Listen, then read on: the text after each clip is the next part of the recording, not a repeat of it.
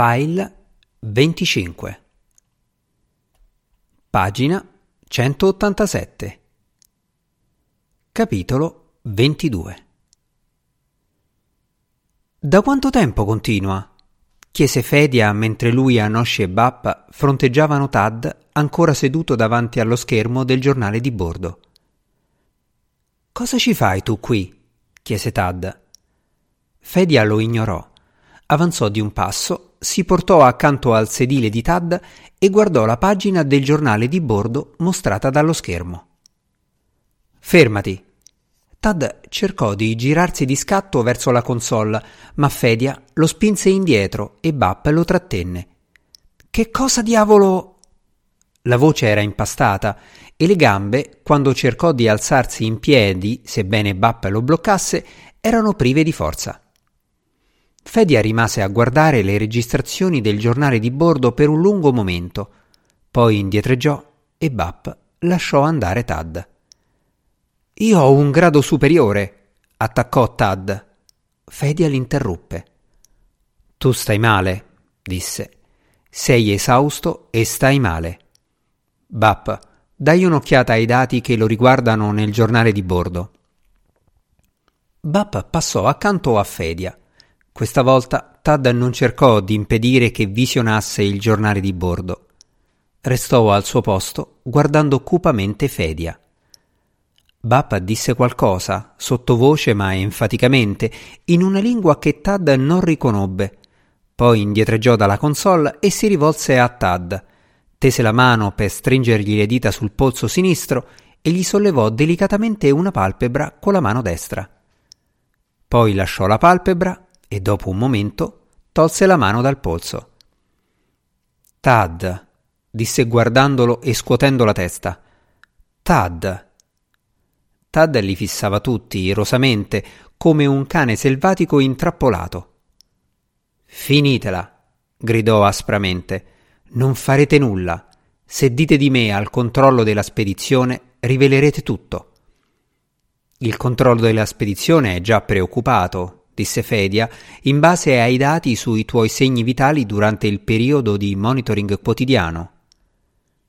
Ma loro non sanno che cosa sta succedendo qui e non lo sapranno se non glielo diremo noi. Questo è abbastanza vero, disse Bappa agli altri due, ma non può andare avanti così. No, disse Fedia. I suoi occhi scuri erano fissi su Tad.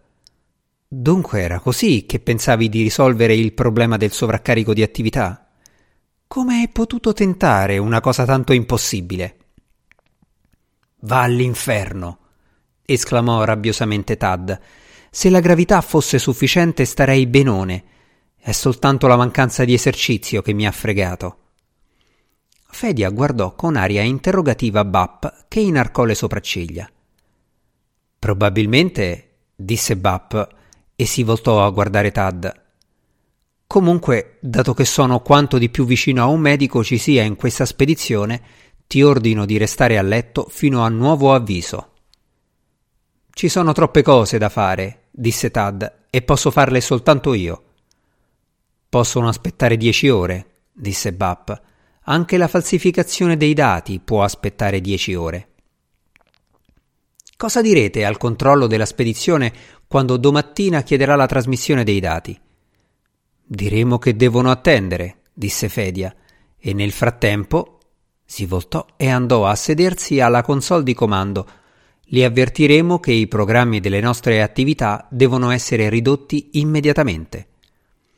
Fece scattare l'interruttore delle comunicazioni e premette i pulsanti del lasercom. Qui è Phoenix 1, disse nel microfono della console che aveva davanti. Phoenix 1. Sono Fedia, per la spedizione a Marte e chiamo il controllo della spedizione da Phoenix 1.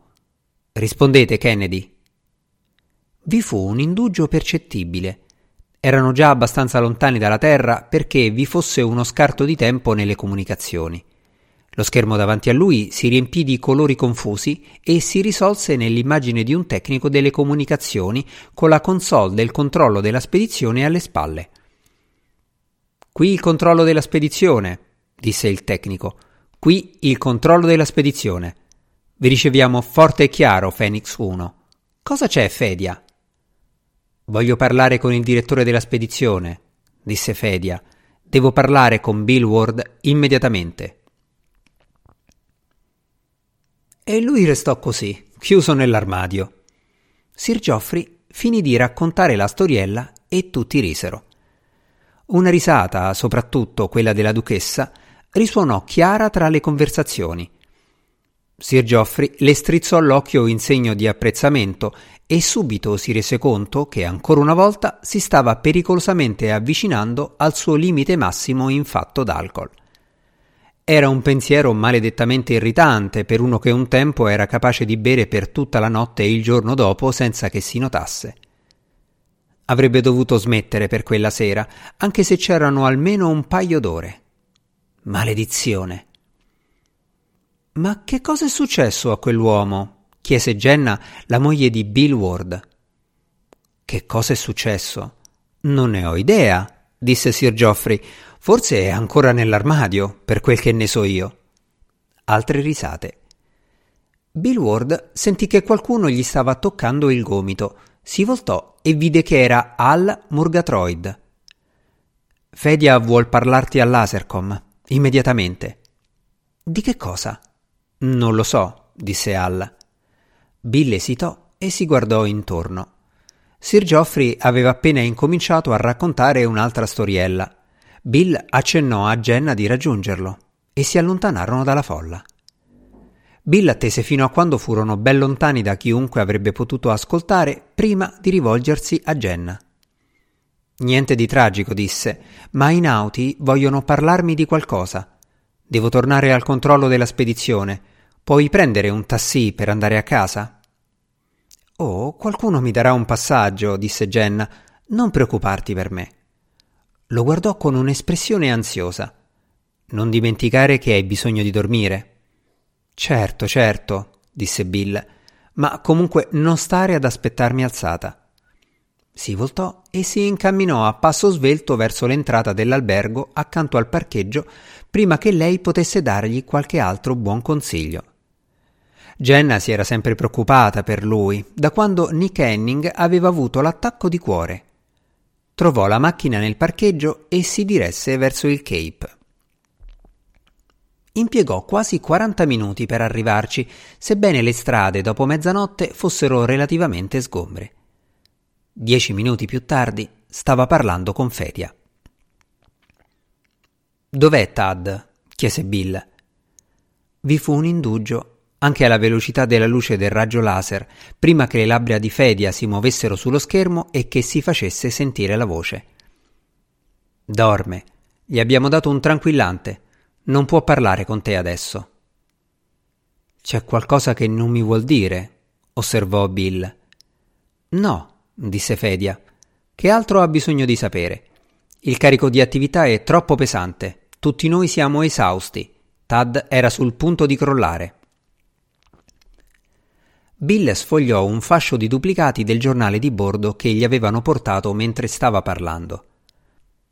Secondo questi, Tad incominciò, poi un pensiero si insinuò nella sua mente. Mise da parte i fogli.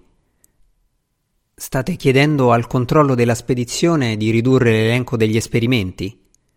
Sì, possono ridurlo, disse Fedia. Fece una pausa. Oppure possono rendersi conto che certo lavoro non verrà fatto perché ci manca il tempo necessario. Fra. Bill si stupì nel sentire la propria voce così rauca, si schiarì la gola e ricominciò. Fra quanto volete una risposta? Entro 24 ore, disse Fedia. Oh, stia a sentire, disse Bill. La riduzione dell'elenco comporta la necessità di consultare i vari governi, incluso il suo. Non bastano 24 ore. Possono impiegare tutto il tempo che vogliono, disse Fedia. Ma a partire da questo momento, su tutte e due le navi, faremo solo ciò che abbiamo il tempo di fare in una normale giornata lavorativa.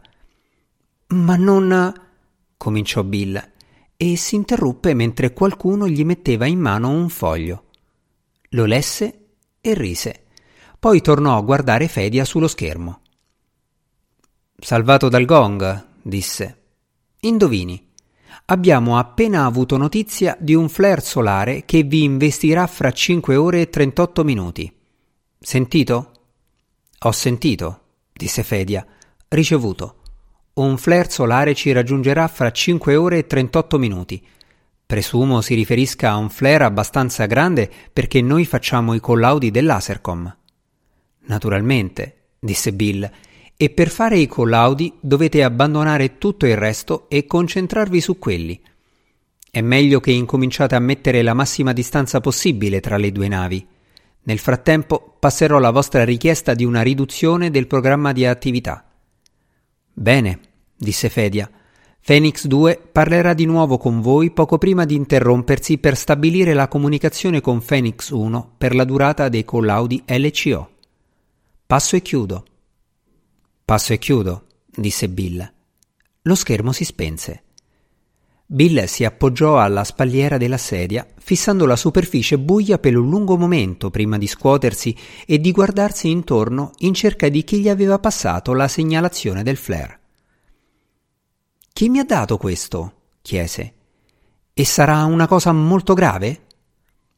Sono stato io, disse il tecnico delle comunicazioni di turno, Mick Howard, chinandosi verso di lui. E sarà dura. Tad passò fulmineamente dal sonno profondo allo stato di veglia, come se qualcuno avesse sparato una cannonata accanto al suo letto. Rimase in ascolto, ma non sentì nulla. Si sentiva stordito, ma lucido. Soltanto il suo corpo era ancora intorpidito dallo sfinimento. Con uno sforzo si rizzò a sedere sull'orlo del letto e si sollevò fluttuando nell'aria. Non c'era più gravità. Phoenix 1 e Phoenix 2 non erano più agganciate e non stavano più ruotando. In quel momento lo sentì di nuovo, il rumore che l'aveva svegliato. Era il clangore pesante del metallo contro metallo, piuttosto verso prua. Sembrava fosse sul ponte A, quasi direttamente sopra la sua testa. Tad si staccò dal letto, si mosse nell'ambiente privo di gravità, portandosi al portello del tubo di accesso e poi lungo il tubo di accesso fino al ponte A. Uscì sul ponte vide Bappa e Anoshi che mettevano in posizione i pesanti pannelli metallici intorno alle console dei comandi. Mentre usciva dal tubo d'accesso, i due finirono di fissare il pannello agli altri già piazzati alla sinistra della console e Bap lo vide. Sveglio, Tad? disse Bap. Stavo per scendere a chiamarti. C'è un flare solare in arrivo. Anzi, è già qui. Un flare, L'annuncio svuotò Tad di tutta la collera che si era andata accumulando in lui perché non l'avevano svegliato prima. Per un secondo la sua mente si concentrò esclusivamente sulla situazione che un grosso flare solare comportava per Phoenix 1 e 2. Poi la collera lo riassalì. Perché mi avete lasciato dormire tanto? Ce la stavamo cavando benissimo senza di te, disse Anoshi. L'indice di radiazione sta già cominciando a salire e all'esterno siamo bene abbottonati, a parte il Lasercom, e adesso è in collegamento con lo specchio LCO di Phoenix 2. Dov'è Phoenix 2? chiese Tad. Fedia l'ha spostata di 140 km. Abbiamo salutato il controllo della spedizione per il momento. Ora, non appena avremo finito di sistemare il rifugio, qui saremo pronti ad aspettare che passi. È meglio che tu vada a vestirti. Vestirmi? All'improvviso Tad si accorse che non portava altro che i normali abiti da lavoro. Anoshi e Bap portavano i sottotuta abbinati alle rispettive tute spaziali, inclusi i sensori biomedici e i voluminosi sistemi per la raccolta dell'urina intorno all'inguine e alla cintura. Tad guardò il nuovo pannello che i due stavano sollevando, l'ultimo da collocare intorno al sistema di comando. I pannelli formavano un'area particolarmente protetta che i nauti chiamavano il rifugio. Fra quanto dovremmo esserci dentro? chiese Tad. Entro i prossimi 15 minuti per stare sul sicuro, ansimò Bap. Nell'assenza di gravità i pannelli non avevano il solito peso, ma la massa e l'inerzia li rendevano problematici da maneggiare.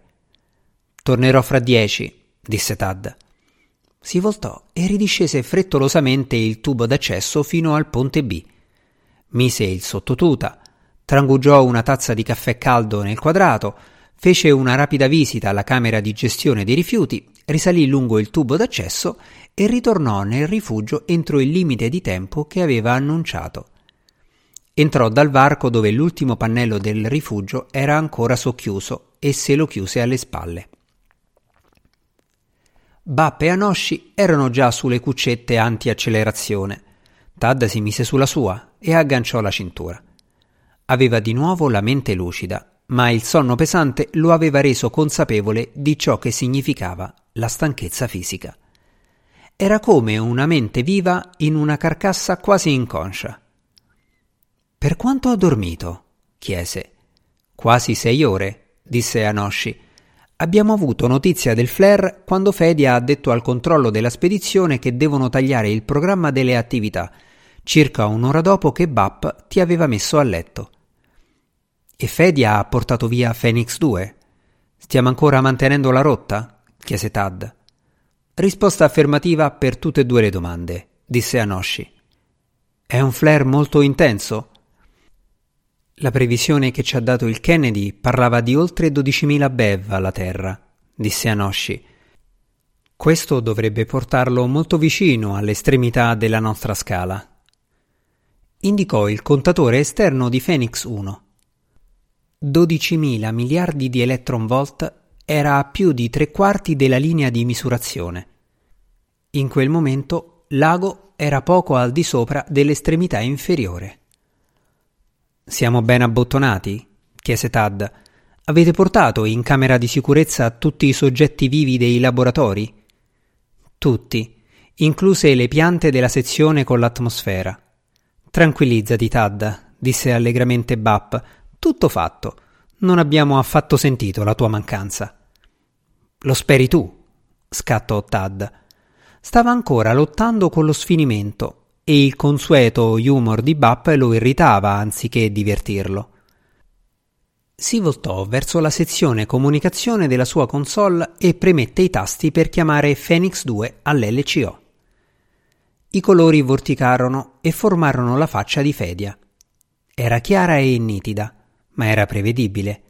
Per il raggio laser che la portava dallo specchio di rame all'esterno di Phoenix 2 fino allo specchio corrispondente di Phoenix 1, 140 chilometri non erano niente in confronto al lavoro che sarebbe stato chiamato a fare più tardi per mantenere i contatti tra il Cape Canaveral e la spedizione, una volta che questa fosse arrivata a Marte. In teoria, neppure i miliardi di electronvolt, la tempesta di protoni e di elettroni scagliata dal flare solare dopo la prima esplosione di radiazione elettromagnetica, potevano disturbarlo a quella breve distanza – ma era appunto una delle cose che la spedizione doveva accertare. Entrambe le navi avevano allineato gli specchi laser esterni l'uno sull'altro, escludendosi dal contatto con la Terra, a parte le comunicazioni radio, e le comunicazioni radio erano limitate, anche con il più potente equipaggiamento a bordo di Phoenix 1, che avrebbe dovuto effettuare collaudi a lunga distanza quando la spedizione avesse raggiunto l'orbita di Marte. Fedia, disse Tad nell'istante in cui la faccia di Fedia divenne identificabile. Hai parlato al Kennedy della riduzione del programma? Ho parlato con Bill Ward, rispose Fedia. Gli ho detto che in ogni caso nessuno di noi può fare più di quanto ha tempo di fare durante le normali ore di veglia in futuro. Bene, disse Tad. La sua mente balzò a un altro problema. Il giornale di bordo. Non ho detto niente. Bene. Hai parlato con il controllo della spedizione prima di riallineare lo specchio LCO? Sì, disse Fedia. Li ho chiamati per dire che avevamo raggiunto la distanza di 140 km da voi e che avremmo riaperto le comunicazioni non appena la tempesta di particelle avesse superato il culmine. Secondo la stima, dovrebbe essere almeno 15 ore dopo il momento della mia ultima comunicazione con il Cape. D'accordo, disse Tad. Come vanno tutti quanti lì? Benone, disse la voce di Dirk prima che Fedia potesse rispondere. comodi e al sicuro nel nostro rifugio. Fedia sorrise lievemente. Anche voi? chiese a Tad. Affermativo, disse Tad. Lasceremo aperto il canale delle comunicazioni per le misurazioni. Potete parlare con noi quando volete. Lo faremo, disse Fedia. Passo e non chiudo. Passo e non chiudo, disse Tad. La faccia di Fedia si scostò dallo schermo di Phoenix 2 che adesso mostrava una parte dei pannelli del rifugio e del soffitto del ponte A. Tad si riadagiò sulla cuccetta. Forse farò un sonnellino, disse, se per il momento non c'è altro che possiamo fare. Sì, credo che e incominciò a sognare quasi immediatamente che Phoenix 1 aveva raggiunto Marte. Era sprofondata nella sabbia e la sabbia, nonostante tutti i loro sforzi, si insinuava nelle crepe e nelle fessure dello scafo e penetrava silenziosa e inesorabile nella nave. La tempesta solare era silenziosa mentre infuriava nel vuoto intorno alla nave. Non c'erano suoni neppure nella nave, né suoni, né vibrazioni, né colori, né moto apparente. C'era solo l'ago che saliva nel misuratore di Bev. Si adagiò verso 12 miliardi di electronvolt e continuò a salire mentre i tre, nel rifugio di Phoenix 1, osservavano e attendevano, parlando ogni tanto con Phoenix 2. Guardate, disse finalmente Anoshi, Stava indicando il misuratore di Bev. Gli altri due guardarono. Passò un secondo prima che fossero sicuri che non stavano vedendo semplicemente ciò che speravano di vedere. È sceso un po', è vero, disse Tad. Di poco, ma è sceso. Phoenix 2? Si voltò verso il microfono delle comunicazioni e lo schermo dell'LCO ma la veduta dei pannelli e del soffitto dell'area di comando della nave gemella non appariva più sullo schermo. C'erano soltanto un vortice mutevole e casuale di colori. E adesso? borbottò Tad. Le sue dita si posarono sui comandi dell'LCO mentre ripeteva nel microfono. Phoenix 2. Phoenix 2. Rispondete per favore. Phoenix 1 chiama Phoenix 2. Mi sentite, Phoenix 2? Mi sentite? Phoenix 2, qui è Phoenix 1. Rispondete, Phoenix 2. I colori continuarono a turbinare senza risolversi in un'immagine. Tad tese la mano e aumentò il volume dell'altoparlante della console, ma tutto ciò che ne risultò fu un afflusso più forte di scariche. O è fuori uso il loro LCO o è fuori uso il nostro, disse Anoshi. Non dovrebbe andare così, disse Tad sottovoce. Cosa? domandò Anoshi. Ho detto. Tad alzò la voce bruscamente. Non dovrebbe andare così. In un minuto, completamente fuori uso. Si voltò e sollevò il coperchio del registratore dell'LCO, estraendo una lunga striscia di carta con cinque linee parallele continuavano regolarmente fino a che, a circa 20 centimetri dal punto dove Tad aveva afferrato la striscia, le rette si spezzavano in segni irregolari e serpeggianti che proseguivano fin nel registratore. È andato all'improvviso, un po' più di tre minuti fa, disse Tad. Guardò gli altri. Uno di voi stava osservando lo schermo in quel momento? Bappe e Anoshi scrollarono la testa. Bene, deve essere la nostra unità, disse Tad. Oppure Phoenix 2 sta trasmettendo deliberatamente assurdità. Ora, perché mai il nostro LCO dovrebbe aver retto magnificamente per tutta la durata della tempesta e smettere di funzionare proprio quando la tempesta cominciava a placarsi? Guardò il misuratore di Bev. L'ago era sceso percettibilmente dal limite massimo. Bap alzò gli occhi verso il cronometro di bordo sopra la console. La tempesta è stata più forte di quanto avessero previsto, disse Bap, però si sta calmando prima di quanto ci avessero annunciato. Dovremmo avere un'ora o più di bombardamento pesante di particelle. Purché la tempesta si stia placando, non chiederò il perché, disse Tad, e per un secondo si stupì del tono quasi collerico della propria voce. Scuotiti, si disse. Stai diventando suscettibile come la nitroglicerina. Lo stai diventando? Oppure lo sei da un paio di settimane ed eri troppo stanco per accorgerti del modo in cui ti comportavi con Bappe e Anosci. Tuttavia non c'era tempo per un'auto-indagine emotiva adesso. Bisognava concentrarsi sul fatto che l'LCO funzionava male. Guardò di nuovo il misuratore di Bev. C'era una linea rossa nella parte inferiore della scala e più sotto una linea azzurra. Quando l'ago fosse sceso al di sotto della linea azzurra in fondo alla scala, un uomo in tuta spaziale avrebbe potuto uscire dalla nave. Non appena scenderemo sotto il rosso, disse agli altri due, potremmo controllare tutto fino al punto in cui il sistema esce dallo scafo per arrivare ai comandi di posizione dello specchio. Nel frattempo possiamo almeno controllare la parte del sistema inserita nella console e credo che potremmo provare con la radio, non si sa mai tese la mano mentre finiva di parlare e collegò il sistema radio al microfono e all'altoparlante. Ma al primo tocco sul comando del volume, il torrente di scariche che si riversò nei loro orecchi escluse ogni possibilità di comunicare via radio con Phoenix 2. Inutile, disse, e si sforzò di sorridere a Bappe e a Nosci. Bene, datemi una mano a togliere il pannello anteriore della console così incominceremo a controllare l'LCO. Si misero al lavoro, ma la parte del sistema raggiungibile entro l'area del rifugio era relativamente facile da controllare e non passò molto tempo prima che scoprissero che non c'erano disfunzioni nel sistema fin dove potevano arrivare. Rimisero a posto il pannello anteriore della console e Tad guardò il misuratore di Bev. L'ago era già al di sotto della linea rossa. Scende che è una bellezza, disse Tad alzandosi in piedi.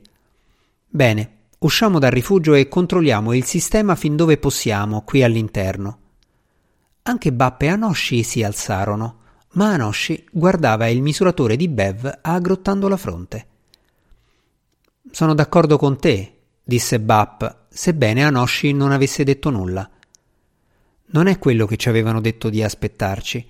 La tempesta sta passando troppo presto e troppo in fretta. Tad sentì l'irritazione e la rabbia di poco prima riassalirlo. Era come il sapore acre del vomito in gola. Hai qualche altra proposta per accertare la situazione? chiese a Bap. Non possiamo contattare Phoenix 2 e tantomeno il controllo della spedizione. Bap si limitò ad aggrottare leggermente la fronte. Le sopracciglia scure si congiunsero in una linea sopra gli occhi stanchi. Sembrava più perplesso che infastidito dalle parole di Tad e dal suo tono nervoso. Potremmo stare tranquilli per qualche ora, disse. È stata Phoenix 2 ad allontanarsi da noi. Non dobbiamo far altro che aspettare perché ci raggiunga, se la tempesta è passata e tutte le comunicazioni sono fuori uso. E se fosse in difficoltà? chiese Tad.